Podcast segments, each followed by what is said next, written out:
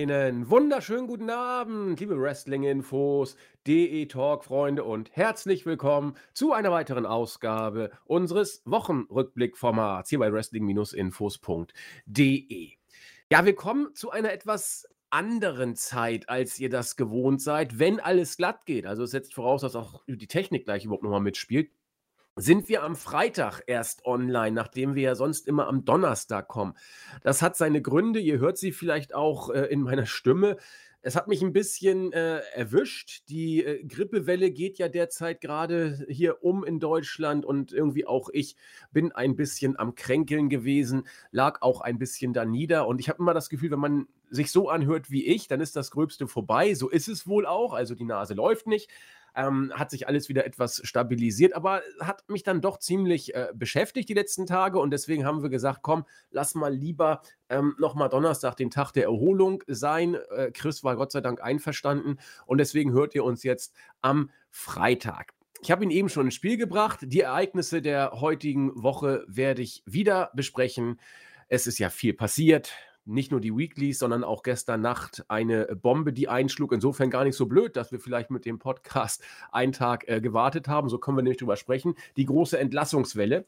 All das möchte ich natürlich rekapitulieren mit meinem Mitstreiter aus Wien, den Christian, unserem Chris. Ja, wunderschönen guten Abend. Ähm, ja, eigentlich äh, wirklich Glück, Glück im Unglück, dass wir tatsächlich erst heute die Folge aufnehmen. Also können wir wirklich brandaktuell sein. Bei mir war es auch ähm, arbeitstechnisch ziemlich viel, deswegen passt das eigentlich sehr gut. Äh, auch in Österreich äh, ihre Grippewelle gerade. Also ähm, es schlägt um sich herum, aber wir sind da, wir sind fit und wir können dann mal schauen, was sich bei der WWE schon wieder tut. Ja, einiges. Also da äh, bei uns fliegen die Grippeviren äh, durch die Gegend und in Amerika die entlassenen WWE-Wrestler sozusagen. Bescheuerter Vergleich, tut mir auch leid, aber äh, ich musste irgendwie eine bescheuerte Überleitung bringen und das war mir dann. Ja, ich habe sie ein bisschen aufgelegt, befürchte ich. Ja. ja, aber ich muss mir den Schuh trotzdem ganz alleine anziehen. Das war also mein schlechter Spruch. Ähm, ja, aber äh, die Stimmung dürfte da jetzt nicht so gut sein äh, innerhalb der WWE. Ich weiß nicht, es ist der gefühlt 125. Äh, Podcast, bei dem wir äh, Entlassung von WWE thematisieren. Und jedes Mal habe ich das Gefühl, haben wir gesagt, ja, aber so schlimm war es irgendwie noch nie. Ähm, die Plattitüde kann man eigentlich auch dieses Mal bringen, denn äh, es besticht hier ja, jein, also doch Qualität ist auf jeden Fall vorhanden. Äh, große Namen, teilweise auch, auf jeden Fall Namen, die gepusht wurden in der Vergangenheit. Aber hier ist es neben der Qualität auch mal die Quantität. Also hier hat es wirklich 18 weitere ähm, WWE-Worker getroffen. Manche Prominente haben wir schon gesagt, manche äh, eher im Under- bis Midcard bis überhaupt nicht eingesetzten Bereich. Und ja, Chris, also wir können, das machen wir auch gleich, die einzelnen Entlassungen, zumindest einige der prominenteren Namen einfach mal durchgehen und drüber sprechen. Wo könnten sie unterkommen? Äh, muss man mal sehen. Aber für mich sind hier zwei Sachen ganz relevant, die ich in den Vordergrund rücken möchte und die ich gleich so gerne zum Thema des heutigen Podcasts äh, küren möchte. Einmal, was ist da bei WWE los? Das, das, das, das riecht ja danach, äh, die Company irgendwie fit zu machen für einen Verkauf an wen oder was auch immer. Und das Zweite, was mich äh, interessiert, was ich gerne mit dir erörtern würde, jetzt äh, haut WWE schon wieder mega viele Wrestler auf den Markt Ring of Honor hat auch sämtliche Verträge auslaufen lassen. Ja, wen soll denn AEW da alles noch aufnehmen? Also die Frage ist ja jetzt berechtigt. Was passiert da drüben, Chris, in Amerika gerade? Ähm, offenbar sehr viel ähm, bezüglich der ersten Feststellung. Also ich denke, es ist äh, kein Geheimnis und ich glaube, wir haben alle ein bisschen ein Déjà-vu, wenn wir über einen möglichen Verkauf der Company reden. Aber ähm, man muss es ja auch ein bisschen ansprechen, vielleicht auch nicht in äh, großen Detail, aber und der WWE geht es grundsätzlich sehr, sehr gut finanziell. Ähm, das hier, was sie machen oder gemacht haben, ähm, basiert jetzt auf keiner finanziellen Krise, sondern man möchte einfach gute Zahlen schreiben, sei es für die Börse, für die Aktien, was auch immer. Ich kenne mich da nicht aus. Ich denke, da gibt es Leute, die sich besser darin auskennen. Ähm, denn ich glaube, sie haben relativ kurz davor oder danach einen äh, Quartalsbericht herausgegeben, der überaus gut sich anliest oder durchliest. Deswegen ist das hier mal definitiv nicht äh, finanziell begründet die richtige Aussage der WWE. Ich denke, das ist einfach die Floskel, die man bringt mit den obligatorischen äh, Future Endeavors. Ähm, ob man jetzt tatsächlich kurz davor steht oder einfach nur immer wieder beim Quartal gut aussehen möchte, falls jemand anklopft und zufällig mal einen vollgepackten Koffer hinwirft.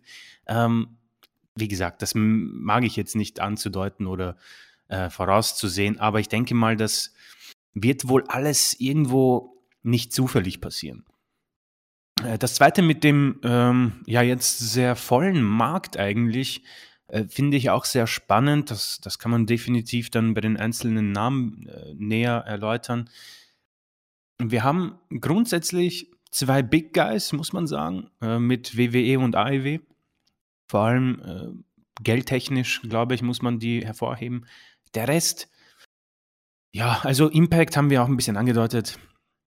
Äh, da hat AEW wohl Impact ein bisschen an die Hand genommen. Ähm, Impact selbst kann definitiv Superstars aufnehmen. Also sie haben jetzt Mercedes Martinez zum Beispiel auch, die in einer Fehde steckt mit Mickey James. Ähm, Ring of Honor, wie gesagt, ist im Moment in einer Pause. Ähm, und dann hast du noch New Japan. Die sind jetzt nicht die, äh, die grundsätzlich ähm, solche Superstars äh, aufkaufen. Also man muss wohl sagen, der Weg steht eigentlich direkt zur AEW. Also alle Wege führen quasi nicht nach Rom, sondern zur AEW. Wenn ich mir auch ansehe, wer schon mittlerweile alles äh, dort debütiert hat. Ob das gut oder schlecht ist, das sollen die Kollegen äh, in unseren anderen Podcast-Formaten äh, besprechen. Aber ich denke, wir haben da wirklich großes Talent, vor allem in dieser ähm, Entlassungswelle in Anführungszeichen ähm, befindet sich sehr viel Material, mit dem man arbeiten kann. Aber äh, dennoch kann ich nicht glauben, dass alle dorthin gehen können. Das wäre dann irgendwie kontraproduktiv, glaube ich. Irgendwann hast du auch nicht genug Zeit und ich, niemand von uns möchte, glaube ich, eine dreistündige äh, Dynamite-Ausgabe sehen. Äh, auch wenn sie theoretisch, glaube ich, talentiert genug sind, um das ganz gut auszufüllen, wo du nicht sagst, okay, das ist zu viel, wie bei Raw jetzt zum Beispiel als Gegenpart. Äh, deswegen bin ich da ganz gespannt, dadurch, dass jetzt nicht so viele Companies übrig bleiben und WWE nicht mehr auf diesen ja, wilden Einkaufsbummel ist, den haben sie hinter sich. Das, das ist auch der Grund, dass irgendwie, glaube ich, in den letzten zwei Jahren 150 äh, Talente entlassen wurden ähm, dass sie werden diese Superstars wohl auch so schnell nicht mehr aufnehmen. Manche gehen zurück, manche sind noch zurückgekommen. Ich glaube, der Drake Maverick war irgendwie der erste, der äh, zurückgeholt wurde und ein paar andere, glaube ich, Backstage Referees oder Talente sind noch zurückgegangen. Aber ich denke, das ist äh, eine Ausnahme, die den Großteil nicht betreffen wird. Ja, und da bin ich denn wirklich gespannt, ähm, ob die ähm, AEW-Khans das Geld in die Hand nehmen und sich das irgendwie alles ähm, äh, ankaufen, weil äh, sie haben das Geld, sie haben im Moment eine Show, die das definitiv gut benötigen kann und auch gut einsetzen kann. Aber wie gesagt, alle, das ist zu viel und würde mich persönlich auch nicht, ähm, weiß nicht, würde mich auch, ich, ich würde das nicht so positiv dahin blicken, weil ich irgendwann auch wieder den Überblick verliere, was äh, bei WWE für mich ein großer Minuspunkt war. Und man sieht ja, ähm, was man mit den Superstars angestellt hat. Also irgendwann geht jedem die Zeit aus, so gut man das bucken kann oder will. Also in dieser Hinsicht bin ich definitiv noch mh, hm, gespannt, wo die Leute hingehen. Ich meine, man kann es ja auch aufteilen auf Impact und so weiter, aber ähm, ja, da sind dann doch viele Superstars für zu wenig Shows, glaube ich. Ja, also ich bin felsenfest davon überzeugt, dass AEW äh, ganz sicher nicht alle, äh, auch nur die Hälfte aufnehmen wird. Äh, geht ja auch gar nicht wirklich. Hm, also gut, gehen tut alles, aber das wird dann ja auch finanziell ein Faktor werden. Es ist auch ganz interessant, wie sich der Marktführer in letzter Zeit hier verhalten hat. Wenn man sich mal anguckt, was da vor ein, dreiviertel Jahren war und wie es jetzt ist, sind das ja komplett unterschiedliche Verhaltensweisen, obwohl WWE damals wie heute allein schon die TV-Verträge ja unglaublich viel Geld einnimmt. Ähm, man hat damals äh, Mike und Maria Canellis äh, je 500.000 äh, äh, Dollar pro Jahr Verträge angeboten. Man hat quasi alles irgendwie unter Vertrag genommen oder unter Vertrag gehalten, damit es nicht zu AEW wechselt. Das war seinerzeit die Strategie. Und ähm, bei unserem Live-Podcast letztes Jahr, als der erste Corona-Lockdown war, das ist ungefähr anderthalb Jahre jetzt her, da platzte ja während des Live-Podcasts die erste große Entlassungswelle, die damals die Kehrtwende bei WWE bedeutet hatte. Und seitdem geht WWE ja ganz anders um. Entweder man achtet überhaupt gar nicht mehr auf AEW, weil man ein, wir machen die Company fit für wofür auch immer, für eine Übernahme oder um irgendwelche fehlenden Zuschauereinnahmen zu kompensieren, um den Kurs stabil zu halten. Da fehlt mir, Chris, genau äh, wie dir, dass das Know-how, wie man da börsentechnisch mit umgehen muss. Auf jeden Fall hat WWE seinen Kurs komplett geändert, was die Talente angeht. Und im Board habe ich einen ganz interessanten Kommentar gelesen, der natürlich äh, nicht so ernst gemeint war, da bin ich mir doch ziemlich sicher zumindest, dass äh, AEW von wir halten alle Wrestler von AEW fern. Jetzt äh, den Kurs fährt, wir überschwemmen AEW, dass sie alle aufnehmen müssen und dann gehen sie ganz schnell pleite, so nach dem Motto. Also, ähm, das wird es natürlich nicht sein. Ich glaube, dass WWE hier AEW bei den Schritten überhaupt nicht im Kopf hat, diese Entlassungswellen. Da hat man ganz andere Ziele, die man anpeilt. Und äh, ich weiß auch nicht, ob AEW die alle unbedingt unter Vertrag nehmen muss. Wenn, wenn ich äh, Tony Khan wäre, und gut, ich bin es nicht und ich habe auch Gott bewahre nicht alle Sachen da im Überblick, ist ja völlig klar. Aber äh, warum denn nicht, so wie Ring of Honor es künftig auch äh, vorhat, die Leute für One-Night-Only-Auftritte einfach mal zu bucken. Dann hast du frische Matches, da kannst du interessante Sachen mal machen. Die werden auch äh, gerne kommen. Und warum nicht? Also, du musst sie nicht gar nicht alle unter Vertrag nehmen und kannst trotzdem interessante Matches äh, bringen. Ich meine, wir haben ja äh, letzte Nacht auch den ein oder anderen Luchador schon äh, unter dem AEW-Banner gesehen und dass da feste Verträge sind. Äh, das äh, Wage ich zu bezweifeln. Also, AEW muss das alles gar nicht unter Vertrag nehmen. Vielleicht überlegen sie sich bei einigen, das zu machen. Das muss die Zeit zeigen. Aber interessant ist es äh, doch, äh, auch in dieser Zeit im Moment, also die, die, die Corona-Zahlen gehen ja wieder doch überall deutlich nach oben. Und äh, nicht nur in Deutschland wird man sich Gedanken machen, wie man damit umgeht und ob dann die dritte Impfung, die ja immer wieder jetzt äh, thematisiert wird oder Impfzwang für alle Ungeimpften, ob das dann irgendwie ähm, das Indie-Wrestling wieder auf die Beine bringt, das ist ja alles sehr in der Schwebe und muss alles erstmal abgewartet werden, wie man damit jetzt künftig umgeht.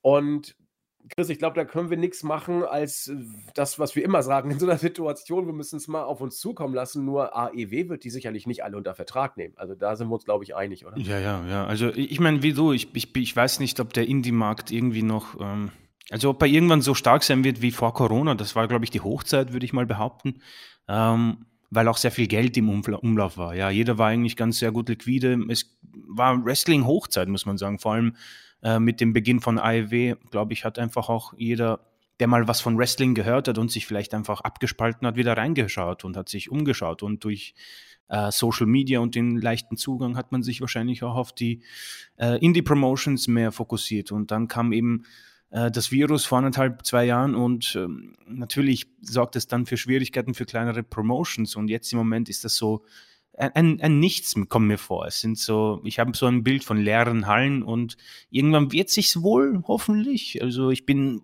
vorsichtig optimistisch wieder äh, rehabilitieren, aber das, das wird dauern. Und diese Superstars äh, sind jetzt nicht alle Anfang 20 und ich denke, Viele haben auch, sind frisch äh, Väter geworden, Mütter, haben ihre Familien. Also einfach ist das Ganze nicht. Es ist ähm, eine sehr traurige Angelegenheit, vor allem im Hinblick, dass WWE das jetzt nicht machen muss. Definitiv nicht.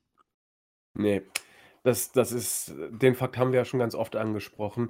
Ne, das ist jetzt nicht wichtiger Schritt, um die Company zu retten. Also ja. ganz, ganz sicherlich nicht. So nach dem Motto, es tut uns leid, wir würden euch gerne weiter äh, Lohn und Brot geben, aber die, die, das Finanzamt sitzt uns im Nacken, die Betriebsprüfungen und so weiter. Wir haben keine Chance. Nee, nee, also WWE sieht schon ganz gut aus. Aber äh, es trifft ja auch Offizielle mittlerweile. Das ist ja auch ganz interessant.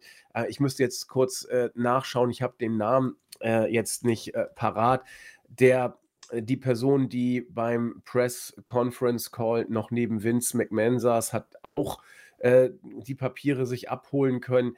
Also da weiß, da ist im Moment, wie man im Moment sagt bei WWE, im Roster oder generell innerhalb der Company, keiner äh, ist derzeit wohl mehr sicher vor äh, Entlassung. Vielleicht äh, mag Roman Reigns der Einzige sein und Brock Lesnar, äh, der sich hier relativ sicher sein kann. Und ansonsten, pio, kann man jedem nur hoffen, äh, jedem nur wünschen, dass das gut über die Bühne geht. Aber äh, zittern tun sie jetzt, glaube ich, mehr oder weniger ein bisschen wohl alle. Und das gibt uns aber die Gelegenheit, jetzt mal die Entlassung so durchzugehen. Wir werden nicht alle 18 Namen hier besprechen, aber ich denke, so ein, zwei große Namen sind doch dabei.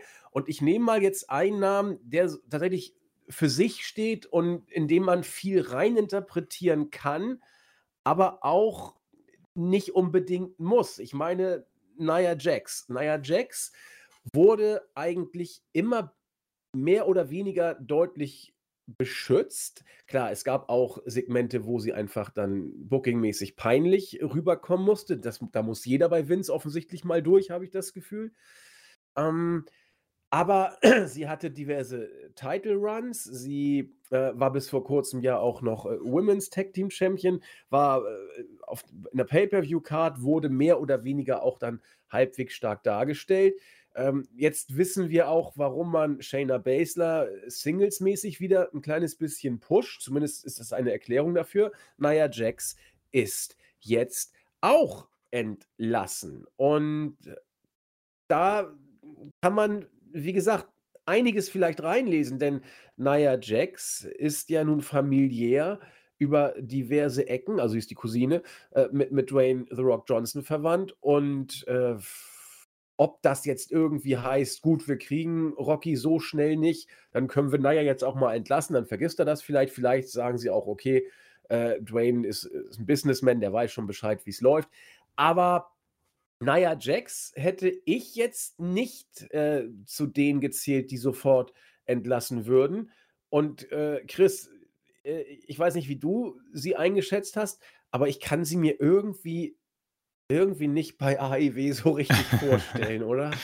Ja, das ist ein, ein Name, wo ich gespannt bin. Ähm, was sie nun macht. Also ich kann mir auch gut vorstellen, dass sie tatsächlich vielleicht sich vom Wrestling entfernt. Ähm, sie war ja, glaube ich, auch äh, Model vor ihrer Wrestling-Zeit oder währenddessen. Ja, genau. Genau. Vielleicht nimmt sie das wieder auf. Ähm, ich, ich, ich meine, vielleicht klingt es ein bisschen fies, wenn wir das so sagen, dass sie nicht zu AEW passt. Ähm, aber es gibt halt irgendwie so ein, ein Kriterium, ich weiß nicht, ich, ich könnte es nicht mal beschreiben. bei manchen Namen weißt du, okay, Ivy, äh, das weiß nicht, wenn morgen äh, Sami Zayn entlassen wird, Kevin Owens, dann weißt du, okay, Ivy. Ähm, dann gibt es Superstars, wo du sagst, hm, ich weiß nicht, es ist zu sehr WWE in diesem Superstar. ist vielleicht sogar ein bisschen Bray Wyatt der Fall, ja. Du denkst dir, ja, es ist schon nicht schlecht, aber da ist schon WWE viel dabei. Und Nia Jax ist für mich halt komplett WWE, WWE pur. Strowman ähm, eigentlich auch, ne? Strowman, richtig, ja, wunderbares Beispiel, perfektes Beispiel eigentlich. Ähm, deswegen kann ich mir in dieser Hinsicht auch nichts vorstellen. Ähm, was ihre Personalie oder die Personalie Jax äh, selbst angeht, ähm, wir alle sind uns, glaube ich, einig, dass da kein großes äh, Wrestling-Talent dahinter steht. Man hat ähm, grundsätzlich auch kein Geheimnis daraus gemacht, warum es so weit nach oben ging. Also sie hat eine Zeit lang den Titel gehalten, wie von dir beschrieben, äh, war auch sehr präsent in den Shows, ja. Auch mit Shayna Baszler jetzt. Auch für mich etwas überraschend, dass es Baszler selbst hier nicht getroffen hat. Ja. Da ähm, mag vielleicht nichts heißen, vielleicht hat man einfach die Würfel geworfen oder Baszler gehört Backstage vielleicht auch zu ein paar Superstars, die jetzt wohl auf der Push-Liste stehen oder einfach als Superstar, der die Aufgaben gut genug meistert. Ich meine, wir persönlich, wir beide loben sie ja für ihre doch sehr gute ähm, Gimmick-Präsenz und vielleicht kommt das Backstage gut an. Ähm, und Jax, ja, sie ist 37. ich denke, der Körper hat oder ihre, ihre Knie haben auch wahrscheinlich viel mitgebracht oder mitgenommen in der Zeit. Vielleicht ist das die richtige Zeit, um sich äh, einfach zurückzuziehen. Ich kann mir auch gut vorstellen, dass WWE, was sie auch oft machen, äh, sie eine ist, die irgendwann mal sogar zurückgenommen wird unter einem etwas ähm, schöneren Vertrag. Ich denke mal, sie wird wohl gut verdient haben. Nicht so ähnlich wie Strowman, den ich auch übrigens eher wieder bei WWE sehe als irgendwo anders. Ähm, aber die, die Zeit im Ring war immer versehen mit vielen, vielen Verletzungen äh, ihren äh, Partnerinnen gegenüber oder ihren Gegnerinnen. Aber man muss sagen, sie ist hauptverantwortlich dafür, muss ich so sagen, äh, dass Becky Lynch Becky Lynch ist, so muss ich das ehrlich zugestehen. Ich glaube, The Man hätte es ohne dem nicht gegeben. Sie wäre wohl noch immer Teil der WWE, aber ich glaube nicht ein äh, solcher Topstar, wo wir uns, glaube ich, einig sind, die sich nicht sorgen muss, um entlassen zu werden. Deswegen, du meinst Nias Golden Botch sozusagen? Ja, Nias Golden Botch. ich denke, äh, für das wird sie wohl in Erinnerung bleiben. Ähm, und äh, abschließend, ich meine, ich mag das gar nicht, das Thema, aber es ist vielleicht in dem Hinsicht interessant. Es gibt die Gerüchte, dass sie eine von vier, fünf Leuten ist, die entlassen wurde, weil sie sich geweigert hat, die Impfung anzunehmen. Ja. Ist ein Thema für andere Podcasts und äh, muss auch nicht weiter besprochen werden, aber vielleicht einfach hier in den Raum zu werfen, ähm, wenn wir über dieses Thema sprechen. Ja, wollte ich auch noch kurz drauf eingehen, aber auch in der gebotenen Kürze. Äh, denn wir können da über Spekulationen nicht hinausgehen. Ja, genau. Ja, also, also ich möchte es auch nicht jetzt irgendwie, dass Leute das herausnehmen, diesen Ausschnitt und dann sagen, oh, sie hat sich nicht impfen lassen. Es ist eine Spekulation. Ja, genau. Also wir berufen uns da auf die New York Post, wo es eben heißt, sie sei eine von den vier Entlassenen, die sich äh, nicht haben impfen lassen. Und äh, mehr außer diesem Zitat äh, aus der New York Post können wir nicht bringen. Ja, also naja, Jax, mal gucken, vielleicht äh, geht sie in die Modelkarriere zurück. Wer das ganz sicher machen wird, ist Eva Marie, wo, wo die Frage sowieso war, was wollte sie überhaupt wieder bei WWE? ja, also das finde ich immer wieder cool. Äh, ich weiß nicht, das wievielte Comeback von Eva Marie es war und es ist diesmal aber sie echt gut trainiert. Und äh, ich weiß nicht, ob sie wirklich ein richtiges Match, also ich meine jetzt locker 5, 6 Minuten Match überhaupt geworkt hat. Sie hat mal im Ring so Pseudo-Matches gemacht, aber ich weiß nicht, ob da richtig war, war ich weiß nicht, SummerSlam? Summer, war, doch, ja, war das ein Match? Ich, das interessiert mich jetzt auch. Aber war das, das war mit, mit Alexa Bliss. Ähm, das interessiert mich jetzt aber auch, in ja, der Tat.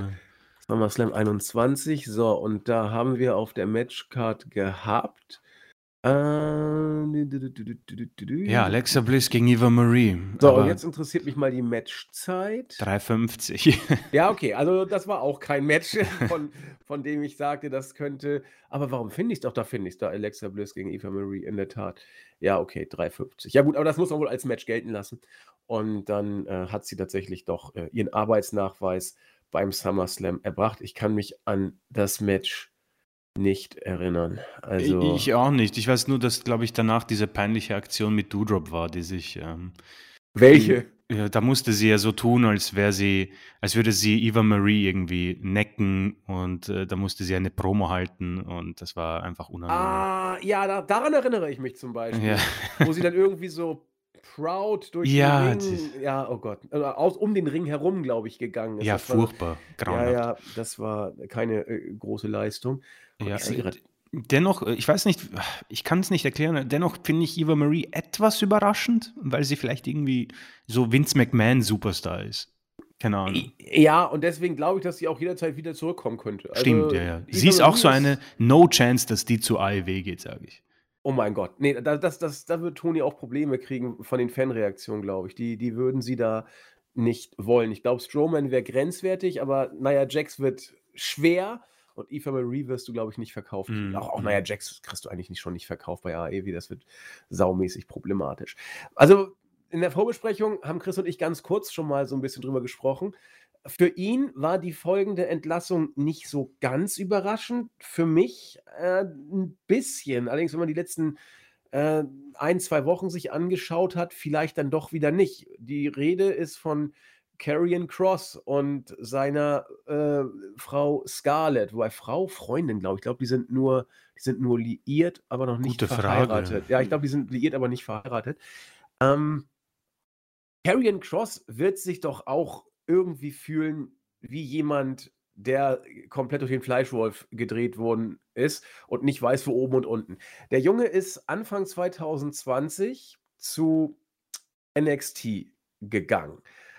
Ist dort von 0 auf 100 ins Titelgeschehen gebuckt worden und hat den Titel auch relativ schnell geholt. Fiel dann äh, aufgrund einer Verletzung wieder aus, kam zurück und hat sich sofort wieder die NXT Championship geholt und äh, war eigentlich bei NXT in, in, Sachen Booking und Pushing, will ich es mal nennen, jemand, der seinesgleichen gesucht hat, was äh, die mhm. Intensität mhm. und die Schnelligkeit der Art und Weise, wie man ihn nach oben gepusht hat, angeht.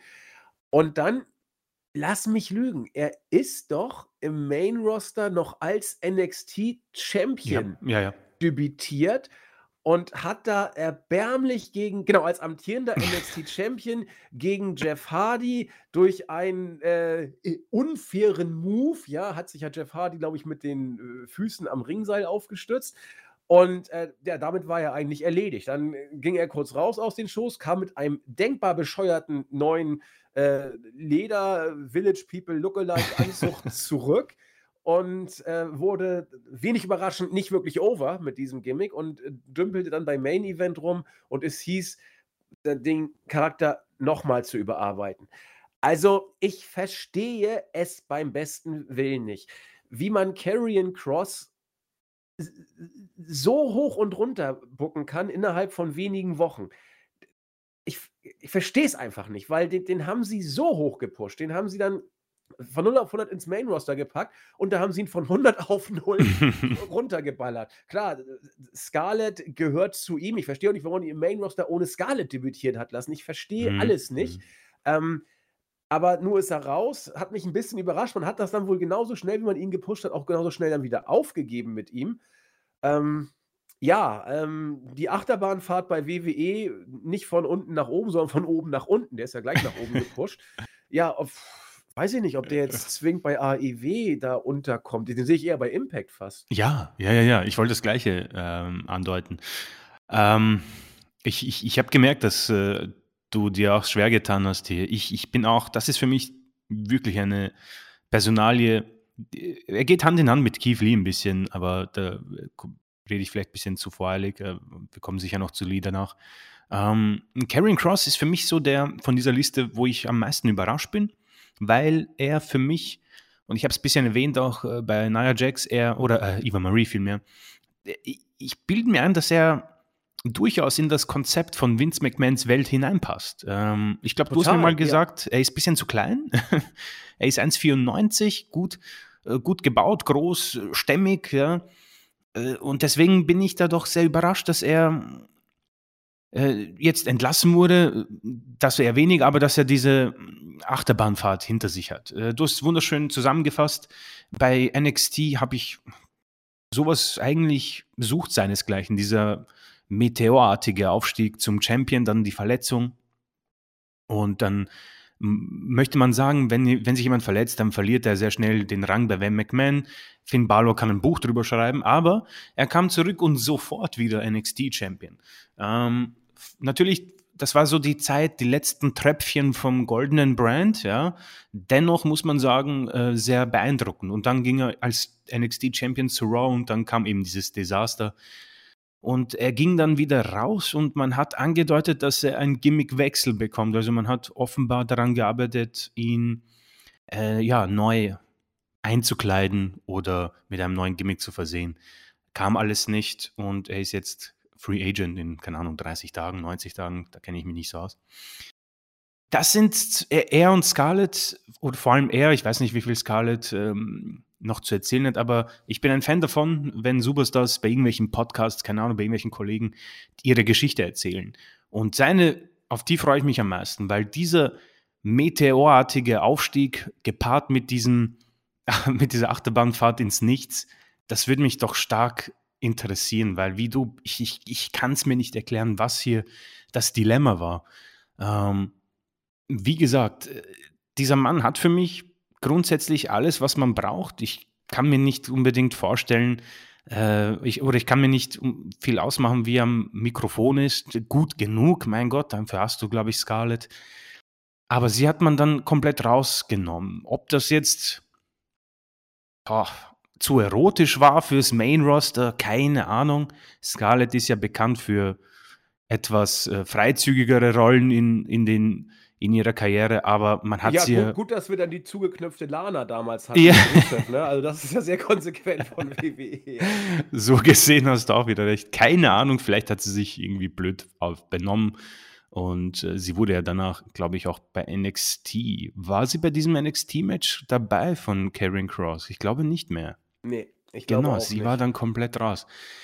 Gut, äh, sie wird, glaube ich, äh, relativ äh, easy zu einem Job kommen. Ich kann, wieder, die beiden sind für mich Impact irgendwie. Ich kann es mir nicht anders erklären. Aber wie gesagt, da, da, wünschte ich mir echt eine Erklärung vom Creative. Am, ich kann mir natürlich am besten vorstellen, dass man einfach nichts äh, mit ihm anzufangen wusste. Wahrscheinlich wurden sämtliche Ideen hin und her geworfen. Irgendwas wurde teilweise aufgenommen. Dann hat irgendjemand bei McMahon geklopft, haben gesagt, ja, das ist übrigens unsere Idee. Mick McMahon hat es zerrissen, hat gesagt, ah, ich will, dass er ein Wikinger ist. Und dann, ja, ist eben das passiert, was passiert ist. Unfassbar komisch. Ich, ich habe keine Ahnung. Ich, ich versuche mir ein Bild draus zu machen, kapiere gar nichts. Er kommt zu Raw, verliert gegen Jeff Hardy, hat dann tolle Matches eigentlich gegen Keith Lee, ähm, hat dann auch oftmals gewonnen. Dann kam der Draft, er hatte eine Promo, wo er gesagt hat, er wird jeden verspeisen und dann gab es ihm, äh, haben wir ihn nie wieder gesehen. Also sehr, sehr komisch. Da, da bin ich echt, also ich hoffe, er wird das erzählen oder darf es erzählen, weil das, da, das, da, ich möchte einfach wissen, ob das wirklich Unvermögen ist oder ob er sich irgendeinen Blödsinn geleistet hat, was auch immer. Also das ist für mich die äh, Entlassung, die ich am wenigsten verstehen kann. Vor allen Dingen, wenn man sich jetzt mal den Run von Cross bei WWE oder NXT anguckt, ähm, da hat das Duo Cross und Scarlett doch äh, funktioniert. Also, ja, absolut. Das, bei NXT, die Entrance war nach Vinces Geschmack, will ich mal, also glaube ich, er wird es nie gesehen haben, aber hätte nach Vinces Geschmack eigentlich sein können. Äh, die Matches waren okay, er hat gute Matches bei NXT gehabt, mhm. teilweise sogar. Und äh, Scarlett an seiner Seite war richtig gut. Ähm, er hatte einfach keine Chance im Main Roster, so wie man ihn inszeniert hat. Und das, was er retten konnte, hat er auch gerettet. Also ich sehe zumindest im Ring und in, in der Art, wie er das Ganze geworkt hat, keine Fehler, die mir aufgefallen sind. Also weiß der Geier, woran es da gehakt hat. Und deswegen bin ich genau wie du sehr gespannt, äh, ob er die Geschichte mal erzählen wird. Wir können ja mal anfragen. Wir sind ja eine große Adresse. Vielleicht wird er bei uns die Geschichte erzählen. Ja, das wäre ähm, cool. Ja. Der Marco hat eh schon einige in genau. hinter sich. Ja. Genau, Markus hat einfach, er spricht sonst immer nur mit CM Punk und den Good Brothers, ob nicht vielleicht auch er Bock hätte, sich in diese Reihe einzureihen. Wir würden es ihm zutrauen. So, vielleicht hat er dann ja Lust. Ja, ähm, wo ich mir irgendwie gar keine Gedanken mache, wo ich sogar ehrlich gesagt froh bin, dass das vorbei ist, äh, ist die Lucha House Party. Denn äh, Linz Dorado und vor allem Grand Metalik Dread Metalik, der ist so gut. Das mhm. ist so ein großartiger Worker. Ihr habt ihn ja vielleicht beim äh, Cruiserweight Classic gesehen, was nun schon ein paar Jahre her ist. Ich weiß nicht, 2017, 16, irgendwie da in der Stimmt, Zeit. 2016, ja, ja. Da ja. hat er großartige Matches rausgehauen. Also, wenn ihr nochmal gucken wollt auf dem Network, da gibt es einiges Cooles zu sehen. Ja, und dann, wie das dann so ist, ja, dann, dann waren sie eben die, die, die Luchas oder Lucha House Party, die mal hier rumfliegen durfte, mal da rumfliegen durfte. Ich weiß gar nicht, ob sie äh, überhaupt irgendeinen Titel mal halten durfte. Also gut, äh, Kalisto hat gegen Alberto Del Rio mal den Stimmt, United ja. States Champion rausgebracht. Da, da, war ja auch wieder Linz Dorado noch, noch Grand Metalik bei. Also das, das hat ja mit denen gar nichts zu tun. Äh, aber ich glaube, eine ne Tag Team Championship haben sie nee, nicht gehalten. Keine ähm, Titel, nein. Nee. Äh, nee, genau, das steht auch für Tag Team Gold hat es tatsächlich nicht äh, gereicht. Aber immerhin mal 24-7 äh, 24 Champion waren sie. Ach du Scheiße. Ja, tolle Geschichte. Also, die, die werden, die werden bei AAA äh, auftreten. Die werden äh, in Mexiko auftreten, natürlich. Auch mal sehen. Also, ich glaube, die werden Indie-Booking-mäßig immer irgendwo was finden. Das, das wird funktionieren. Easy, ja. Metallic, oh, das ist so ein guter Worker. Da freue ich mich endlich drauf. Da passt mal dieser schöne Spruch: The Chains are off von Curtis Axel. Äh, der, der wird auch gut verdient haben. Der hat auch nie, der ist nie irgendwie aufgefallen, dass er oder nie, ich meine, irgendwann habe ich mal was von Unmutsbekundung gelesen, aber das war kein Rumgeheule, sondern das war so einmal kurz, da sagte, klar, ich würde schon gerne mal ein bisschen mehr worken, aber der hat ne, nie irgendwie sich an die Medien gewandt und groß rumgezählt hat. Also, wenn, ich, wenn man auch so jetzt die, die Twitter-Chats sich anguckt, also Metalik ist da überhaupt nicht am, am Bitchen oder am Ätzen. Er sagt, er, er bedankt sich bei WWE und dafür, dass man ihn mit offenen Armen ähm, damals aufgenommen hat. Und jetzt bedankt er sich dafür, dass äh, die Entlassung sozusagen von Vince äh, äh hier granting steht so, also gewährt wurde im positiven Sinne. Er wird die Liga vermissen und äh, das, das klingt jetzt nicht, als ob er da nochmal nachtritt. Also äh, ich glaube, die, die Lucha House Party und wie sie bei WWE hieß oder Lince Dorado und Grand Metal League, da müssen wir uns keine Gedanken machen, Chris, oder? Nee, absolut nicht. Ich bin, ich bin froh, dass du auch das Talent von ihm unterstreichst. Ähm, zwei Dinge finde ich interessant hier. Ähm, ich, ich, ich weiß nicht, ob ich ein bisschen hängen geblieben bin in irgendeiner Zeit, aber ich erinnere mich an, an, an News, glaube ich auch von, von Wrestling Infos, wo ich noch nicht Teil des Teams war, ähm, dass WWE panisch auf der Suche ist nach dem nächsten Rey Mysterio, der Mexiko glaub, irgendwie vertreten kann. Und dann hat man sich, glaube ich, irgendwie so für Alberto del Rio entschieden, keine Ahnung, und das hat alles irgendwie nicht funktioniert. Und ich denke mir, meine Güte, äh, Metalik ist äh, unfassbar stark und für mich sogar irgendwo besser als Ray. Ähm, das, ist, das ist ein Mann, der, boah, der, der tanzt da auf den Seilen, das ist äh, absurd. Ich muss sagen, da, das, ist, das ist furchtbar, dass ich das sagen muss, aber äh, ein unfassbar großartiges Talent, aber immer wenn er mit der Lucha House Party rauskam, war ich irgendwie genervt von dieser Musik ja. und ihrem Auftreten. Und das ist furchtbar. Da siehst du mal, wie schlimm man Leute verkaufen kann. Ja.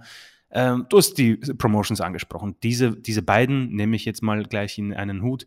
Ähm, die werden sicher von Kahn angerufen, so, okay Leute, schau, ähm, hier ist der Vertrag, ihr könnt aber wohin hingehen, wo ihr wollt, aber wir brauchen euch, wir wollen euch hier. Also die Paarungen, die da schon wieder auf uns zukommen, ähm, das, das, das schmeckt, muss ich sagen. Das wird großartig. Um die beiden mache ich mir gar keine Sorgen, ähm, weil ich denke, die können sich jetzt mal richtig entfalten. Das zweite Ding, und das möchte ich vielleicht auch nur kurz besprechen, du hast es ein bisschen angedeutet mit den Tweets, ähm, und ich möchte nicht respektlos sein, aber es ist ein bisschen so ein fader Beigeschmack. Wir sind im Jahr 2021, WWE macht sowas nicht seit gestern, sie machen das grundsätzlich schon seit Jahrzehnten. Ähm, Metallica, ich meine, er muss es eigentlich nicht machen, finde ich ganz äh, lässig, dass er sich bedankt und nicht nachtritt. Bei manchen Tweets tue ich mir schwer, wenn Leute sagen, ja, ich bin endlich frei von den Ketten der WWE äh, und dies und das. Ich weiß nicht, ob das sein muss, weil ich denke schon, dass jeder Bescheid weiß über WWE mittlerweile. Wenn das jetzt die Company vor zehn Jahren ist, sage ich nichts, aber solche Tweets 2021 weiß ich nicht. Ähm, ob das nicht ein bisschen, ähm, ja, Hypocrite-artig ist, weil ich denke, wenn du WWE-Vertrag unterschreibst, ist es fast so wie ein Vertrag mit dem Teufel.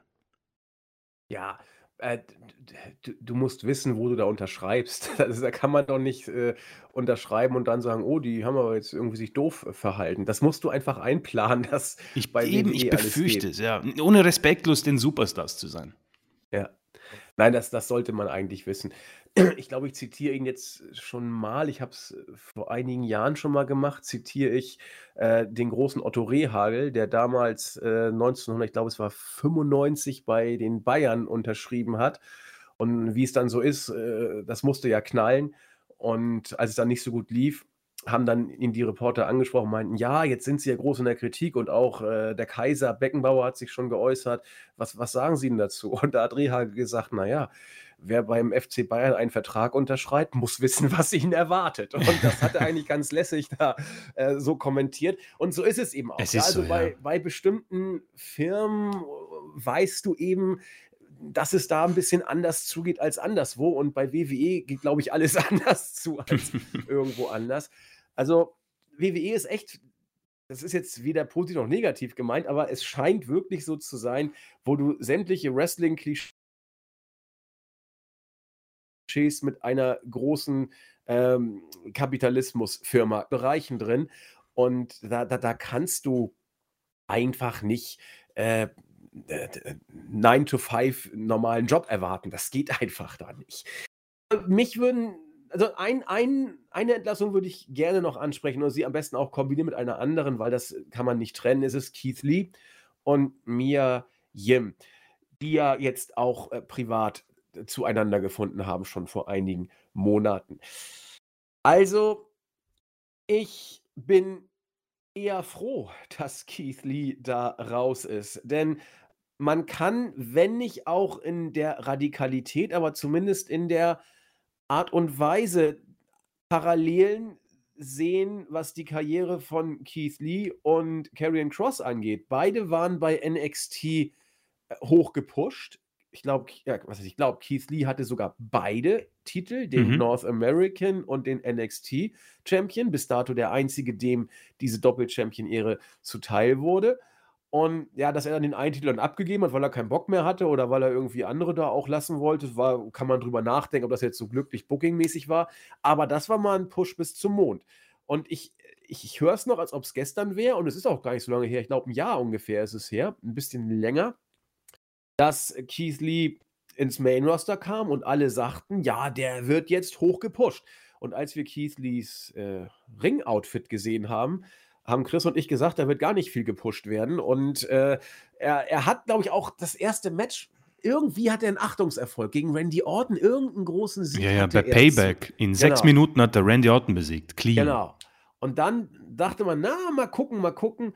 Aber das ging ganz schnell vorbei und er hat sich nie davon erholt. Dann kam auch noch äh, gesundheitliche Probleme dazu. Äh, Covid hat ihn erwischt. Ich weiß nicht, wie lange er da ausfiel. Ein halbes Jahr wird, genau, ein halbes Jahr war er weg. Äh, man wusste auch zuerst gar nicht, was los war. Also es hieß nur, er ist nicht da, ihm geht es nicht gut, aber dass er jetzt wirklich Covid hatte, war nie ähm, zu der Zeit zumindest noch nicht bestätigt.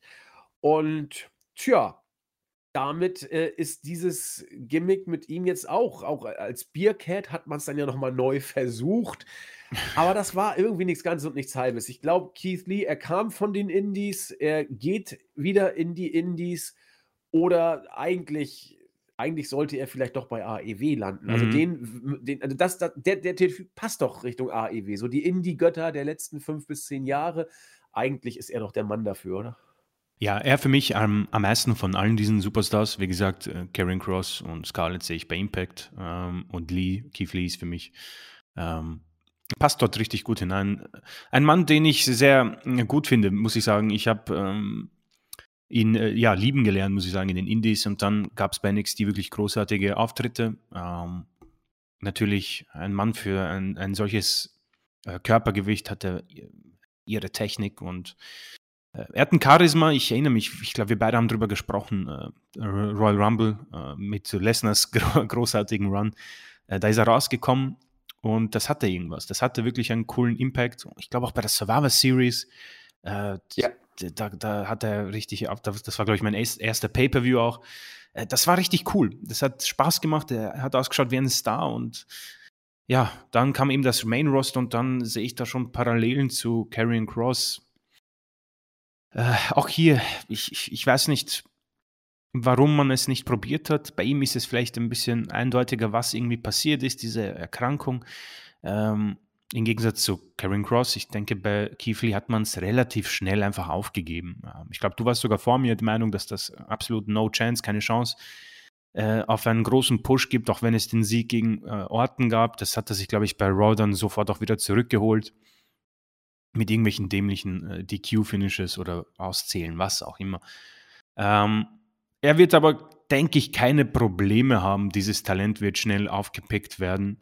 Ähm, es tut mir halt ein bisschen, ein bisschen leid, weil ich erinnere mich an eine Raw-Ausgabe, wo er gegen Kevin Cross gewonnen hat und das war, es waren ganz gute Matches und es hat für einen frischen Wind gesorgt. Ich, ich finde es schade. Beide Superstars haben für mich ein irres Talent und kann man einfach locker bringen in die Mitte einer Raw-Show oder in die Mitte einer Matchcard. Keine Ahnung. Das sind die Superstars, die du eigentlich aufbaust, irgendwie äh, in der Midcard von WrestleMania in einem Singles-Match um den Intercontinental-Titel, wo du beide gut aufbaust, der Titel Wert hat und du einfach uns ein 15 Minuten, 20 Minuten Match bringst, dass die beiden auch liefern können. Aber ja, ist alles anders gekommen und das ist die weniger überraschende Entlassung, denke ich, auch wenn er dieses neue Gimmick hatte, was eh niemand für ernst genommen hat. Ich denke, man hat es, um ehrlich zu sein, ihm selbst auch angemerkt, dass er das nicht wirklich lebt. Und äh, jetzt ist er, äh, wie schon äh, angedeutet, bei manchen äh, befreit, genauso wie seine Frau oder Freundin, bin ich mir nicht sicher, Mia Yim. Ich glaube, die sind verheiratet. Ich gucke mal nach. Ja. Erzähl mal weiter. Ja, ja, also bei, bei Mia Yim, mh, die Sache mit Retribution hat, glaube ich, durchaus schon einen Spoiler gegeben, wo das hingeht. Äh, sie selbst kann ich schwer einschätzen. Sie hat für mich ein gutes Talent, ähm, großartig. Äh, also ich, ich kann mir nicht wirklich vorstellen, wo es für sie hingeht. AEW, denke ich, geht sicher, auch wenn sie gerade dort richtig gut besetzt sind mit der Frauendivision. Also die, das, das ist ihre, was die dort im Moment abliefern. Ähm, Sie ist 32, da ist noch viel äh, Zeit oder viel Luft nach oben. Ähm, sie hat drei Monate anscheinend, die sie warten muss. Ja, steht auch hier bei, bei Twitter, 90 Tage. Ähm, ja, ich denke, Retribution hat sie durchaus dann die Karriere gekostet. Ich denke mal, dass es bei äh, T-Bar, ähm, Mace äh, nicht so lange dauern wird. Mustafa Ali ist, glaube ich, safe, aber der Grund ist wahrscheinlich eher sein ethnischer Hintergrund. Also das ist leider bei WWE so. Manche Superstars haben in Anführungszeichen das Glück, weil die WWE etwas vorgaukeln möchte. Da möchte ich auch nicht irgendwie den Mund äh, verschließen davor. Ich denke, er ist sicher in Anführungszeichen und ich denke, Miriam, ähm, es wird ihr gut tun. Das hier war für sie nicht die Promotion, die das Talent, das sie durchaus hat, erkennen kann. Also ich habe geguckt, sie sind verlobt. Verlobt, also nicht verheiratet, aber immerhin engaged. Ja, ähm, bin ich auch mal gespannt, was mit mir Jim passiert. Äh, ich glaube, sie wird der AEW Women's Division jetzt nicht schaden, um es mal so zu sagen. Die Frage ist, ob AEW wirklich Mia Jim unter festen Vertrag braucht. Also, mhm. ähm, das reicht für Fly-Ins. Du kannst sie für ein paar Shows booken, aber ob du sie als Regular brauchst, also da kann Tony Khan doch derzeit aus dem Vollen schöpfen. Alle Ligen können das eigentlich. Und das, was früher die Indies sind, scheinen jetzt auch so ein bisschen die großen äh, Ligen zu sein. Das äh, Ring of Honor wird so bucken. PWG buckt ja immer schon so. Stimmt, ja, ja. Ähm, bei AEW haben wir es auch schon ein paar Mal gesehen und äh, bei Impact auch. Also das scheint jetzt, äh, ob das jetzt ein Trend wird oder ob das eine Momentaufnahme ist, keine Ahnung. Aber äh, es ist jetzt zumindest kein Einzelfall mehr, dass man auch in größeren bis äh, großen Ligen die Worker für ein, zwei Auftritte bookt. Äh, zuletzt ja ganz interessant, äh, Minoru Suzuki, der ja in, in Amerika mal kurz alles mitgenommen hat, was da so ging an Ein gutes Beispiel. Und das äh, machen, machen hier, wie, wie, heißt denn unsere, unsere Cage, die Legende, der, die, die Hardcore-Legende, die da auch äh, eben. Bra äh, Brian? Nee. Ja, ich weiß nicht, ob es Brian, ich, ich, Christian Cage auf jeden Fall nicht, wird nee. Brian Cage gewesen sein. Nee, Brian Cage ist auch nicht. Das ist, nee, das ist der, der andere. Ja, ja. Ich weiß auch nicht, wie er heißt. Völlig verwirrend. Ich weiß aber, wen du meinst. Moment, das wir müssen wir. wir. Genau, guck mal kurz nach, dann kriegen wir das noch äh, aufgearbeitet. Aber der hat ja auch gegen, gegen Jericho geworkt, dann hat er gegen, ähm, gegen jetzt, ich komme Nick Gage, ja, ja. Nick Gage, pardon. Und, ähm, ja, genau, ähm, John Moxley, Chris genau, Jericho, ja, ja. Ich wollte ich wollt den Ambrose sagen, meine Güte. Also John Moxley, dem es ja auch nicht so gut geht im Moment. Also es, es passiert hier einiges. Und Mia Yim ist für mich äh, der Fly-In für ein Women's Casino Battle Royale für die, nächsten, für die nächste Show, so nach dem Motto. Äh, da kannst du sie immer bringen, ob du ja, sie ja, fest brauchst. Mal der gucken. Cheap Pop quasi. genau. Ja, ansonsten viele Namen, die nicht die erste Geige sind. Äh, aber doch, äh, Ember Moon darf hier genannt sein, denke ich, die mhm. ja auch durchaus äh, Titel Gold hatte bei NXT. Sie war äh, Women's Champion und war sie nicht auch irgendwie NXT, doch, Tag Team Champion, genau, Tag Team Champion mhm, war sie Mit Shotzi, ja. Genau, mit Shotzi und sie hat aber, glaube ich, im Main Roster nie was gewonnen. Nee, dort nicht. Sie hatte einen kurzen Run, aber nie, es hat nie für den Titel gereicht. Ja, genau, das erinnere ich. Ja, Orney Lorcan für Tag Team Wrestling immer sehr bekannt. Äh, jetzt leider nicht mehr bei WWE, er ist auch raus. Äh, hat er die 90 Tage Er hat hat die 90. er. Er Ähm, hat die 90 Äh, Tage. äh, Ganz kurz, ich finde äh, ein richtig unterschätzter Mann, äh, technisch Ja. irre stark. Der, der Mann ist für mich, ähm, der, er, hat, er kann es, einer der wenigen, der im WWE Main Roster es geschafft hat, für mich reale Kämpfe wirklich äh, aufs, auf, auf die Matte zu bringen. Ja, das war auch, äh, er hat in der Zeit gewirkt, wo wir die Tag Team Matches so in den Himmel gelobt haben. das war ja, ja. äh, Undisputed Era, FTA und auch äh, Lorcan, Danny Burch. oder mit Danny Burch, genau. Ja, mega, mega geiles Tag-Team. Ja, also, äh, ja, äh, auch ganz interessant. Ähm, Blake Christian ist schon bei Game Changer Wrestling gelandet. Also, das äh, ging dann relativ flott. Also, ja, ähm, 18 Leute weg. Die größten, aus unserer Sicht größten und bekanntesten Namen haben wir angesprochen. Ember Moon, jetzt auch für mich ein bisschen überraschend. Die war zwar nicht erste Geige, aber die konntest du immer bringen eigentlich. Und egal wo, die hat auch funktioniert. Äh, für mich immer farblos. Im, im Main Roster auf jeden Ja. Fall, nachher auch bei NXT. Das, das war einfach nichts mehr. Und das, da, da lag ich auch falsch. Ich habe damals gesagt, ich habe sie bei Schimmer gesehen, habe gedacht, die wird bei WWE die, äh, ja, die Grenzen einreißen. Ich weiß gar nicht mehr, wie sie bei Schimmer hieß. Das, ah, ich muss kurz gucken. Ja, schau, das, schau du nach. Also ich bin, ich bin ganz bei dir. Ein, ein Superstar, der mich nie gecatcht hat, um ehrlich zu sein. Ich weiß nicht, woran es lag. Ich, kann's, ich, kann, ich kann es nicht deuten, ich kann es nicht beschreiben, um ehrlich zu sein. Aber ich war nie, es hat mich nie ge gefreut, wenn sie rausgekommen ist. Ich habe mich nie auf die Matches gefreut. Um ehrlich zu sein, waren es auch nie wirklich, wirklich großartige Matches. Also ich kann mich an kein Match erinnern, wo ich sage, okay, Amber Moon war da dabei, das, das fand ich irre. Also das Beste für sie war tatsächlich dieses Tag Team mit Shotzi am Ende, muss ich sagen. Alles Ja. andere war äh, langweilig, muss ich sagen. Und da war sie auch eher Staffage, also war Shotzi natürlich der Eyecatcher Genau, mit, ja. mit allem rumgehampel immer. Athena, da, da, da, das war ihr Name, den ich bei Schimmer immer sehr cool fand. Und da, aber gut, bei Schimmer sieht jeder besser aus. Also Schimmer ist sozusagen für Frauenwrestling, was NXT für WWE ist, da, da, da sieht man immer gut aus. Okay, ähm, das waren die Entlassungen und das war das Neueste vom Tag. Ihr werdet garantiert Meinung dazu haben. Wir haben ja auch eine Breaking News dazu gebracht, die, die auch von euch schon sehr fleißig kommentiert wurde. Natürlich sind wir auch äh, gespannt, was ihr dazu sagt bei uns im Podcast. Schreibt gerne was hin oder schreibt es nicht. Wir freuen uns wie immer auf eure Feedback-Meldung. Feedback äh, haben wir, äh, ja, Feedback ist das falsche Wort, aber es gab auch ähm, jenseits der WW, äh, der Entlassungswellen auch den WWE-Alltag, was die Weeklies angeht in den vergangenen Tagen. Und da äh, würde ich sagen, kann man ruhig, was heißt kann man, man sollte es rein chronologisch vielleicht mit SmackDown mal anfangen aus der letzten Wo- Woche. Und ich gehöre zu denen, die von der Show jetzt nicht so gecatcht waren. Äh, wir haben es letzte Woche angesprochen. WWE muss jetzt gucken, dass man irgendwie über die nächsten Wochen und Monate kommt. Der Dezember Pay-per-View, ja, wie gesagt, weg, kein TLC. Und äh, das heißt, da man jetzt sich für, bei der Survivor Series, nach allem, was man weiß, für die äh, Brand Super Mercy Geschichte wieder entschieden hat. Das heißt, äh, werden wir auch keine Titelmatches aufbauen. Ähm, Reigns wird gegen. Äh, wer ist denn überhaupt Champion bei Raw gerade? Äh, WWE-Champion? Ja. Äh, Big E, Big E. Ach ja, genau. Hör.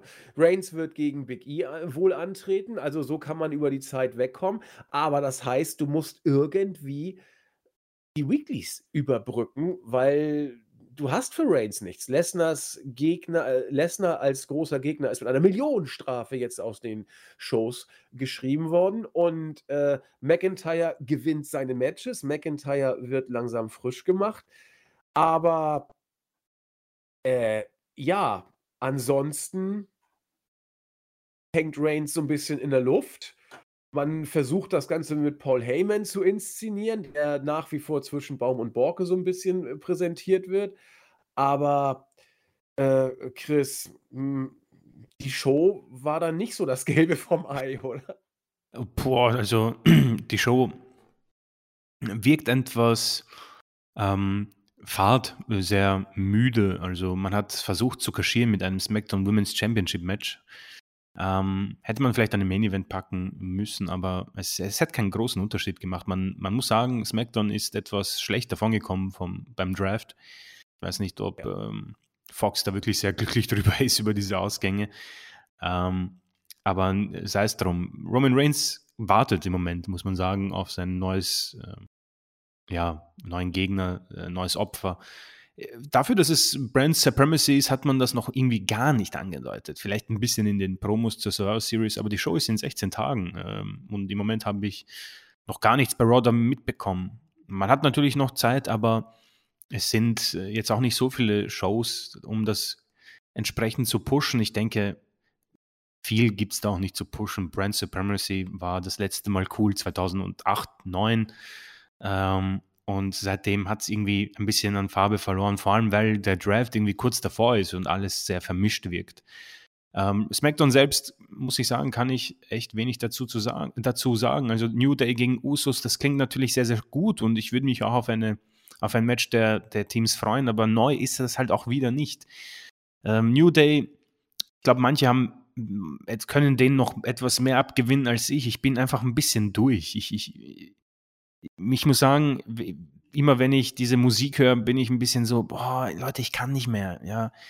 Ich weiß nicht, seit wann die im Team sind, 2014, 15, keine Ahnung. 14 meine ich auch, ja.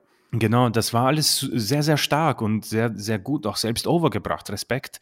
Und irgendwo ist es wohl die Jobgarantie für, für, für Xavier Woods vielleicht, auch wenn er wohl durch sein ähm, Auftreten abseits vom WWE vielleicht auch irgendwie äh, ein Daseins Berechtigung hat, aber keine Ahnung, Kofi Kingston, glaube ich, ist einfach ein fester Bestandteil dieses Rosters, ähm, auch wenn wohl jeder ein bisschen zittern wird nach dieser äh, Entlassungswelle.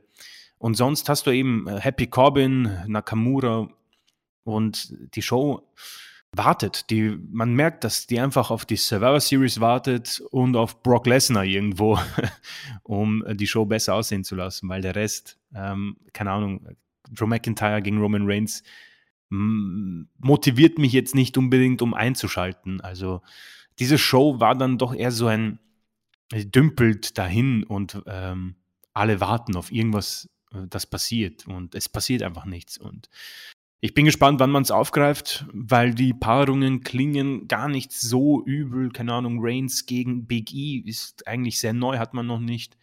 Gut, Charlotte gegen Becky, ähm, die tausendste, denke ich mal. Und dann Priest gegen Nakamura kann man auch, also da sind schon ein paar Sachen dabei, die ganz gut ausschauen werden. RK Bro gegen die Usos, also die Matchcard wäre dann schon sehr ansehnlich, aber bei SmackDown ähm, bin ich dann doch auch über ein sehr äh, passables Rating überrascht, auch nicht, nicht nur wegen ähm, der kurzzeitigen Ausgabe bei äh, FS1, keine Ahnung, wie das heißt, ähm, sondern auch bei den Zahlen, wenn man beim eigentlichen Sender ist. Die sind immer deutlich über zwei und sehr solide. Das muss ich sagen, überrascht mich, weil die Show unabhängig von Lesnar dann doch sehr überschaubar wirkt. Im Moment auf jeden Fall. Ja, lange Zeit war ja SmackDown die deutlich bessere Show bis zum Stimmt, Draft, ja. kann man sagen, ne? bis zum Draft. Und jetzt, also mir ist bei dieser doch äh, sehr belanglosen Ausgabe sind mir zwei Sachen aufgefallen. Die erste äh, dass es offensichtlich aus meiner Sicht gefühlt auch nur so rüberkommt, egal wo Lotte ist, der Brand verliert gleich mal. Also e, e egal wo Lotte auftritt, ich habe gleich keinen Bock mehr. Das ist, das ist ganz, ganz merkwürdig. Lotte kriegt das Opening-Segment, ich könnte schon wieder ausschalten. Also muss ich nicht haben. Mm, mm. Und was interessant ist, äh, dass New Day hier in dieser Show ja die Fraktion ist oder der, der rote Faden, der die meiste Sendezeit gekriegt hat. Ja, es gab die äh, Ritterschlagung von äh, Kofi Kingston und dann hatten wir im Main Event auch New Day äh, gegen die Usos. Also New Day nach über sieben Jahren ähm, immer noch der Faktor, der hier bei SmackDown, wenn uns mal gar nichts einfällt, dann kommen wieder die, die Hofkasper raus, so nach dem Motto, und müssen ihre gute Laune-Show abziehen. Und äh, das ist das Einzige, was offensichtlich bei WWE den Bookern einfällt, was man vorsetzt, wenn Lesnar mal gerade Urlaub macht. Und ansonsten muss Heyman sein bestes Better Call Saul Grinsen aufsetzen und versuchen da, äh, das reicht ja auch nur für ein paar Segmente. Also Heyman könnte locker äh, die Hälfte der Show von mir aus labern und es wäre 100 pro interessant. Aber es reicht dann leider immer nur für ein, zwei Segmente. Und äh, also bringst du es wieder mit New Day. Das, das ist mir äh, aufgefallen, ohne dass ich es jetzt bewerten möchte. Äh, ich finde es nur als Randnotiz durchaus interessant. Mhm. Seit dem Draft, Chris, äh, Raw zwar die längere, aber derzeit im Moment die kurzweiligere Show, oder? Durchaus. Ich traue mich fast gar nicht zu sagen, aber die drei Stunden wirken jetzt nicht mal so schlimm. Also ähm, die Show ist etwas erträglicher, weil sie im Moment um 1 Uhr stattfindet. Ähm, da kann, muss man davor nicht irgendwie ins Bett, sondern macht einfach durch. Aber äh, unabhängig davon ähm, haben wir oftmals angesprochen, die Show hat mit einem echt tollen Promo-Video angefangen zwischen Bianca Belair und Lynch. Das hat echt Bock gemacht auf dieses Match und auch hier nochmal äh, damit äh, wir unseren äh, Podcast treu bleiben. Bianca Belair hat tatsächlich ihre, ihre gute Wochen hinter sich. Und hier ist ein bisschen der krönende Abschluss ausgeblieben. Hier wäre, glaube ich, so, eine Titel, so ein Titelwechsel wie richtig gewesen. Ähm, weiß nicht, was jetzt aus ihr wird. Also sie hat jetzt ein paar Niederlagen zu viel hinter sich fast, aber sie ist für mich deutlich besser da rausgekommen, als, hin, als sie hineingegangen ist mit diesen ja doch sehr großen Namen. Ähm, mit Lynch und Banks und irgendwo auch Flair, auch wenn ich da ganz bei dir bin, es, es einfach reicht. Und ich bin froh, dass sie nicht bei ist. Also, da würde ich kurz mal reingerätschen. Bitte, ist das ja. nicht interessant? Da wird Bel Air über Monate gepusht und es gibt uns irgendwie wenig. Und jetzt, wo sie quasi, also es ist ja auch konsequent, dass du sie jetzt, nachdem du sie seit dem Januar Rumble eigentlich bis, bis Oktober konsequent nach oben gepusht hast und mhm. sie uns eigentlich nichts gegeben hat und wenig gegeben hat, dass sie jetzt, wo sie eigentlich ihre Niederlagenserie bekommt, die du ja kriegen musst, wenn du eben ins zweite Glied zurückrückst, dass sie da durch die Arbeit, äh, insbesondere auch mit Becky Lynch, auf einmal uns dann doch so überzeugt. Ist das nicht komisch? es ist äh, tatsächlich äh, interessant. Es ist auch schwer zu, zu deuten, aber sie hat einfach ähm, ein, ein markanteres Gimmick irgendwie. Ja. Äh, es ist irgendwie nicht mehr, zum Beispiel dieses Match bei WrestleMania mit Sasha Banks, das war wirklich gut, aber ich persönlich bin halt kein Freund oder gewinne diesen ganzen Tränen nichts ab. Das ist für mich äh, schwierig und das ist ein Riesenmoment für sie und das passt auch absolut, aber äh, ich bin dann irgendwo vielleicht dieser diese äh, Wrestling-Fan, wo einfach hartnäckige Superstars da im Ring stehen und sich um den Titel prügeln, ja.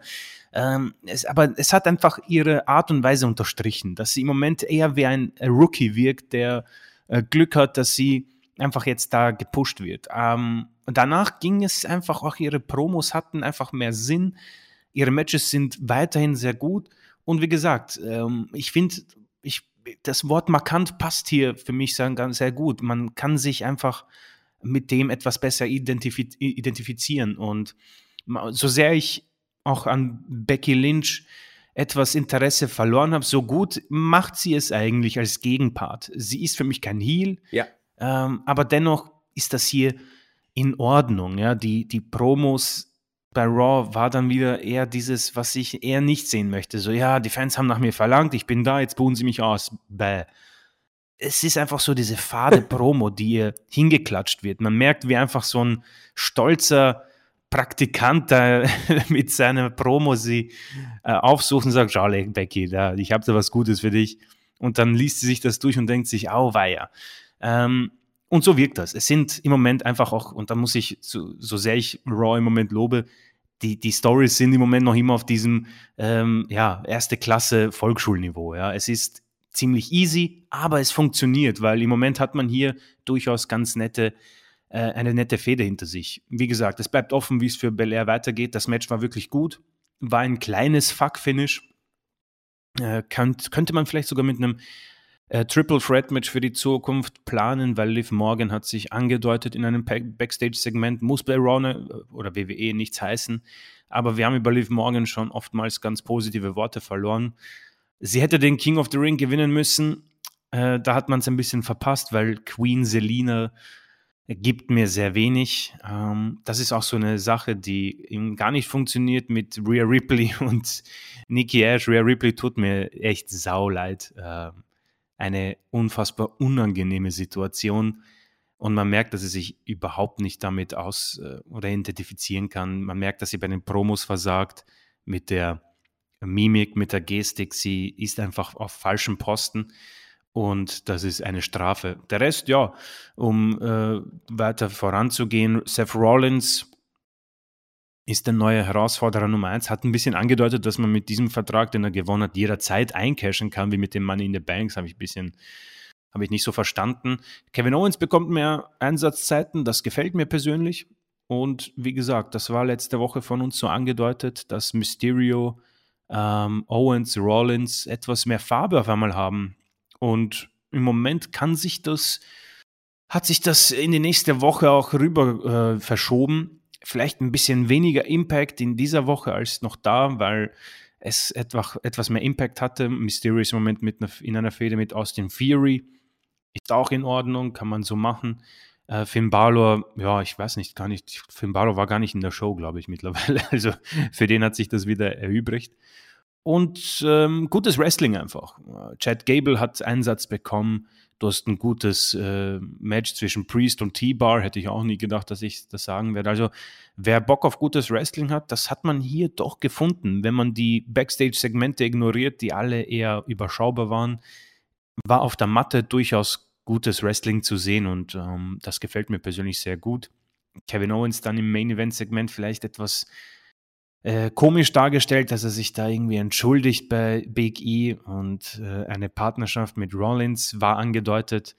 Keine Ahnung. Es wirkt auch hier so, dass man einfach auf das neue Jahr wartet und ich glaube, niemand hat damit gerechnet, dass es keinen TLC-Pay-Per-View gibt und jetzt warten wir einfach, bis jeder ähm, äh, endlich seine, seine Matches bekommt, weil wenn die Survivor Series die Matchcard für sich quasi beansprucht, muss wohl Rollins Liv Morgan, Drew McIntyre und wie sie alle heißen, noch auf ihre jeweiligen Fäden warten. Und das ist im Moment einfach nur gut, wir wissen nicht, was, wann und wie passiert, aber lass sie halt dies und das machen. Klingt eher mühsam, ist aber am Ende eine angenehme Show, muss ich so zusammenfassen. Dazu habe ich aber jetzt noch mal eine Frage, und zwar das Endsegment mit Kevin Owens. Was sollte uns denn das sagen? Er hat sich ja gefühlt 80.000 Mal bei Big E entschuldigt. Ähm, äh, das macht doch Kevin Owens äh, eigentlich äh, nicht. Also er ist ja ein netter Kerl und so, also selbst wenn er Heel ist, würde er das ja machen. Aber soll das jetzt einen Turn andeuten oder was auch immer? Verstehe ich jetzt ehrlich gesagt nicht. Ähm, ja, hat mich auch etwas irritiert zurückgelassen. Mich persönlich auch. Ich war auch etwas ähm, beim Schreiben, also ähm, was?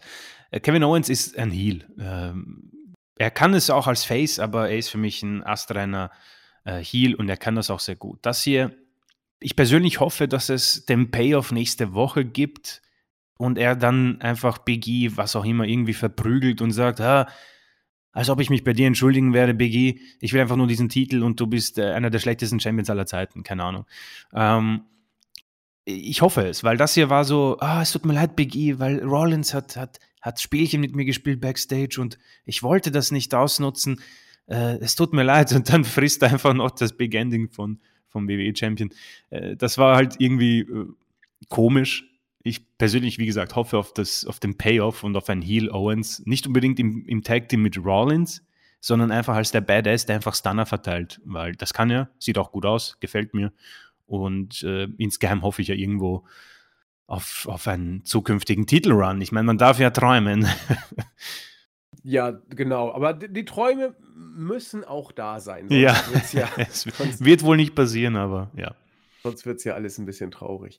Ja, also ähm, insofern bei SmackDown passiert eigentlich nicht viel. Bei Raw viel mehr nicht, aber dafür doch etwas kurzweiliger und doch immerhin mit, mit Kevin Owens im Endsegment ist doch einiges jetzt, worüber man äh, philosophieren könnte, wenn man es denn wollte. Ja, also mal schauen. Raw bisher im Moment die äh, Show, die von dem Draft mehr profitiert hat.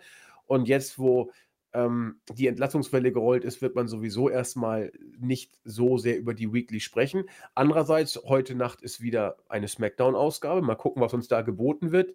Immer wenn ich sage, mir schwant Übles, wird es manchmal gar nicht so schlecht. Heute schwant mir totale Langeweile. Deswegen mal gucken, was rauskommt. Wir wissen ja morgen schon mehr. Ja, Chris, ich würde sagen, vielen herzlichen Dank. Wir haben die Woche abgearbeitet und die Entlassungswelle besprochen. Wie schon gesagt, äh, eure Meinung interessiert uns tatsächlich, insbesondere warum Seth Rollins jetzt darauf kommt, dass sein Vertrag ein neuer Money in the Bank Koffer ist. Ist ja auch mal ganz interessant, wie man auf so einen Gedanken kommt. Und damit würde ich sagen, sind wir schon am Ende. Ich denke aber mal, wir sollten doch mal versuchen, wieder die Grußfront Ja, gerne. abzuarbeiten. Und deswegen gehe ich einfach mal auf die Startseite und grüße folgende User. Einmal grüße ich den User Johannes, der sich sehr über die doppelte Podcast-Flut äh, gefreut hat und sogar den 6 Stunden Crown Jewel Podcast geradezu verschlungen hat, sagt. Oha, ja, das äh, freut uns sehr, wenngleich wir es nicht ganz verstehen. Aber umso besser. ähm, ja, mich hier schreibt ja sowieso unter jeden Podcast, genau wie gefühlt auch fast Thomas Weber. Herzliche Grüße an die treuen Hörer. Und äh, Atticus Finch möchte einen Kommentar hören und er, nee, er, er, er fand es cool, unseren Par äh, Kommentar parallel zur Sendung zu hören, wäre klasse. Es bezieht sich damit, er bezieht sich damit wohl auf die Frage, ob wir die Survivor Series mal als äh, ein Watch-Along mit Color Commentator versuchen bringen sollen.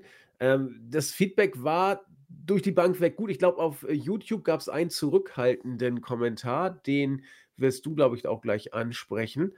Mhm. Ähm, Atticus Finch fand den Saufi-Podcast nicht so cool. Ja, können wir nachvollziehen. Also, das war eher so ein fröhliches Rumgealber als ein Podcast. Und insofern alles cool.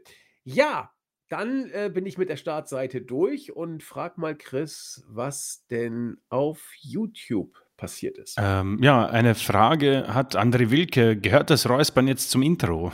Nein, da wollte wieder Fake Julian witzig sein. Ja. ähm, der Rekord-Podcast war cool. Er hat oft und viel gelacht. Gerne wieder bei der nächsten äh, Saudi-Show. Ähm, Genau, das äh, war André Wilke, vielen Dank. Äh, Simon Strickle äh, bedankt sich bei dem Podcast. Ihm gefällt Belair auch viel besser. Er findet Big E im Ring ordentlich. Ähm, aber er ist für ihn durch die New Day-Zeit einfach nicht vollkommen ernst zu nehmen. Ähm, Obikun, äh, nächstes Jahr zum nächsten Saufi-Show bitte wieder live. Chris könnte Kommentator werden. Es war so angenehm, wenn er kommentiert hat. Ja, vielen Dank. Vielen, vielen Dank. Ähm, Impipod, äh, er, er, hat, glaube ich, dein Bier erkannt aus der letzten Woche. Ojuisco. Ja. Geil, dass du dann, das nicht kennst. Ja, ich habe es ja. nicht gut verstanden. Das ist natürlich, ja, das ist ja ein, ein, großartiges Bier. Deswegen kommt aus Kroatien und ist sein liebstes Bier von dort. Muss ich tatsächlich mitgehen. Ähm, schöne Grüße. Äh, Jens, richtig, richtig lecker, also schön mild und. Ja, das ist wirklich. Also ich habe, äh, muss ich sagen, haben mich, haben, haben mir da echt auf den Kopf geschlagen. Aber ja, es sei mir verziehen an alle Ich habe es ja auch falsch Fans. ausgesprochen, bestimmt. es ist wirklich wie, wie spricht man es aus? Äh, Ojuisko. Oljusko. Okay, das versuche ich dann mal irgendwie hinzukriegen. Ähm, ja, Jens Dank. Reimers, vielen Dank, Jungs. Und DJ S-Blade wie immer mit seinem obligatorischen vielen Dank. Ähm, und dies, also ich weiß nicht, dieser Kommentar, glaube ich, wurde entfernt. Was? Welcher wurde entfernt? Der, weil ich habe auch einen eher zurückhaltenden äh, Kommentar zur Sau, äh, zur, zum Watchalong, aber das, ich habe nur diese sieben Kommentare. Ich weiß nicht, ob das von YouTube herausgelöscht wurde oder von uns, aber ich glaube, dass wir keine. Nee ich wir glaube, löschen auf YouTube keine Kommentare. Das möchte ich mal äh, auf jeden Fall zusammenfassen. Nee, das tun wir nicht. Ich glaube, es war der kritische Kommentar zur Saufi-Show, den ich auf der Startseite von Anticus Finch äh, gerade gebracht hatte. Das hatte ich ja irgendwie fälschlicherweise gemeint. Ah, aber ähm, nee, wir hatten hier acht Kommentare, das weiß ich. Einer ist weg, das, das, da bin ich mir sicher. Ja, ich glaube, ein Pornobot war dabei. Ah, ja, die guten alten Pornobots, ja. ja, aber alle die, die sagen, äh, macht's doch mal mit diesem Watch-Along, äh, wir werden es machen. Also es hängt jetzt alles noch an Fake Julian, der natürlich die Regie und so stellen muss. Aber geplant ist, stand jetzt, es sieht insofern bei Chris und mir gut aus, weil wir beide dort Zeit freischaufeln konnten, dass wir am 22.11. Die genaue Zeit müssen wir noch abstimmen. Derzeit tendieren Chris und ich so zu 18.30 Uhr. Wir glauben, dass da die meisten von der Arbeit zurück sind, vielleicht auch 19 Uhr, ähm, sodass ihr dann live einfach, wenn ihr Lust habt, entweder mitgucken und zuhören könnt oder einfach nur zuhören. Und ich versuche jetzt tatsächlich mal am 22., sofern, wie gesagt, Technik und Julian mitspielen, diese Survivor Series Nicht live, weil wir ihn ja nicht in der Nacht, sondern ähm, gefühlt live. Wir werden ihn am 22. um 19 Uhr, Chris wird nichts gesehen haben, ungespoilert. Ich werde nichts gesehen haben, ungespoilert. Gucken und diesmal wirklich ein reines Watch-Along machen. Sprich, Chris und ich werden kommentieren, werden uns unsere Gedanken machen und versuchen, einen merkwürdigen Mix zwischen äh, Carsten Schäfer und unserem Wochenrückblickformat hinzubekommen. Mal schauen, ob es funktioniert. Chris hat bereits gezeigt, dass er es richtig, richtig gut kann. Und ich versuche zumindest nicht völlig abzustinken dagegen und irgendwie dann trotzdem auch Bezüge zu unserem WI-Format zu bringen. Chris, es könnte herausfordernd werden. Ja, ich bin, ich bin gespannt. Also ich lasse es auf mich zukommen. Ich, ich persönlich habe eigentlich noch nie einen Watchalong äh, gesehen, habe auch keinen gemacht, weil ich glaube, das bei der Saufi Show war, war keiner. Ähm, also ich hoffe, wir enttäuschen euch nicht, aber gut, das ist ja auch nicht so schlimm, wenn die Leute dann sagen, Leute, bleibt's beim Wochenrückblick, habe ich kein ja, Problem damit. Dann, dann, lassen wir es auch sein, ja. Also genau, wenn ihr jetzt ja. sagt, Mensch, was war das denn wieder für ein Reinfall, dann sagen wir, sorry, wir, wir haben es mal versucht, wollten auch mal progressiv sein und dann lassen wir es künftig sein, genau. ja. Also keine Panik, das, wir drücken euch da nichts aufs Auge. Und äh, wenn das Feedback natürlich positiv ist, dann überlegen wir uns, das weiterzumachen. Aber nur, dass ihr es wisst, wenn ihr live dabei sein wollt, ihr könnt dann ja auch das so wie wir machen. Ihr guckt die Show einfach nicht live, sondern spart sie euch für den nächsten Tag auf, geht arbeiten, avoidet alle Spoiler und schaltet dann mit uns. Dann, dann zähle ich runter 3, 2, 1 und dann drücken wir alle auf Start und äh, dann gucken wir uns die Show zusammen live an und Chris und ich werden sie dann versuchen zu kommentieren und trotzdem gleichzeitig zu analysieren. Das kann ja was werden. Mhm. Mal gucken, ob es uns gelingt. Wir werden auf jeden Fall stets bemüht sein, Chris, oder? Auf jeden Fall. Ich werde mir einen Ojuisko holen. Dann äh, geht das, glaube ich, auch einfacher. Ja, das ist eine gute Idee. Das ist eine sehr gute Idee. Und ich, äh, wenn ich dann, wenn ich noch nicht wieder gesund bin, trinke Kamillentee. Und ansonsten werde ich mir auch ein Ojuisko holen oder, äh, keine Ahnung, Holzen oder so. Irgendwas wird mir schon einfallen. Wir werden das hinkriegen. In dem Sinne sagen wir vielen Dank für eure Aufmerksamkeit. Schön, dass ihr da wart. Bleibt gesund, bleibt munter. Und wir freuen uns auf euch in der nächsten Woche. Bis denn. Tschüss. Ciao.